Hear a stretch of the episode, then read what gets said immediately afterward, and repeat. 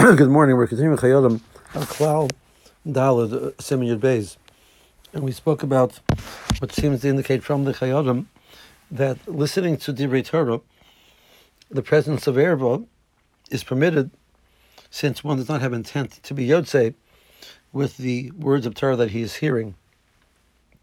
Only when a person wants to be Yotzei, for example, a Bracha, is the problem of Shemei Ka'ayna, the presence of Ervah.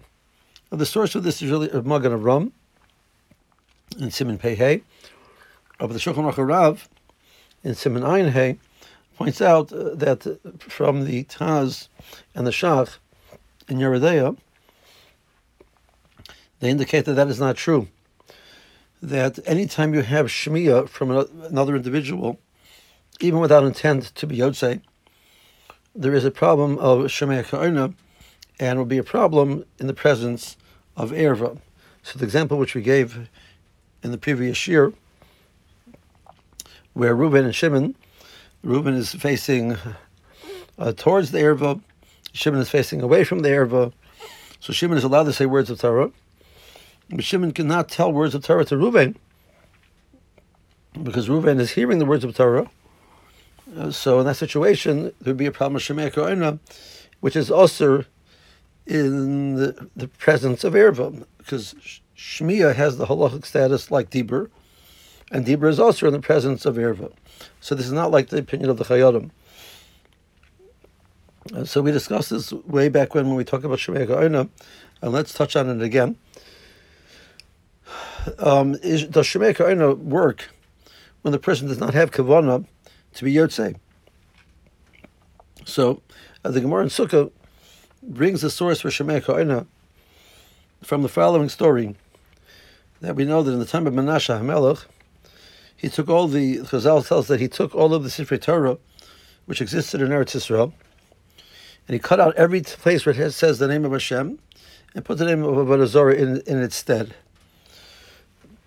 Hundreds of places, thousands of places where it said Hashem's name in the Sefer Torah, each one was replaced with the name of Avodazora.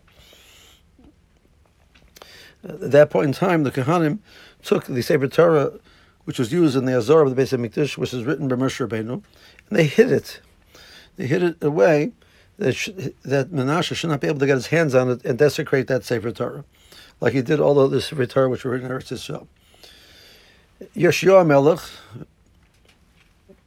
was a tzaddik, and in his time, this Sefer Torah was found, and it was the Sefer Torah was rolled to the tochecho.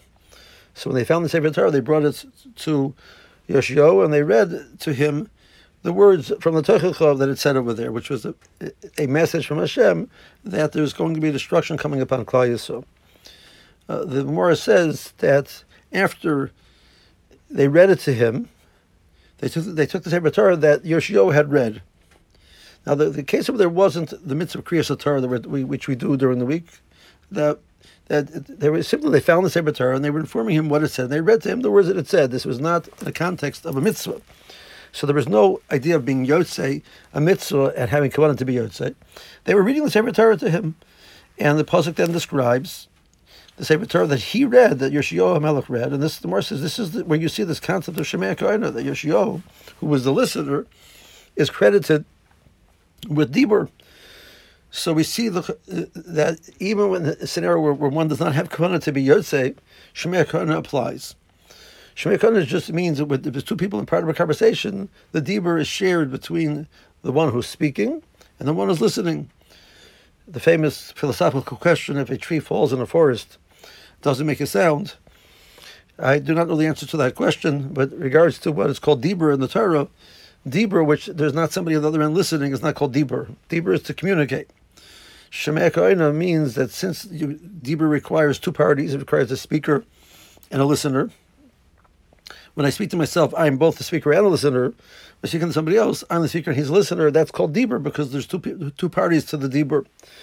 So since these listeners are party to the Dibur as well, he is credited with the speech. So Shemiah Ka'ayna is true whether one has Kavana or not, as long as he's listening and the person is speaking to him. So according to the Taz, according to the Shach, and according to the Prisha there in Yoreh Deah, The problem of hearer, the heter of hearer in the face of erva does not apply to a case where you're hearing words of Torah or tefillah, even if you're not having in mind to be yotzei.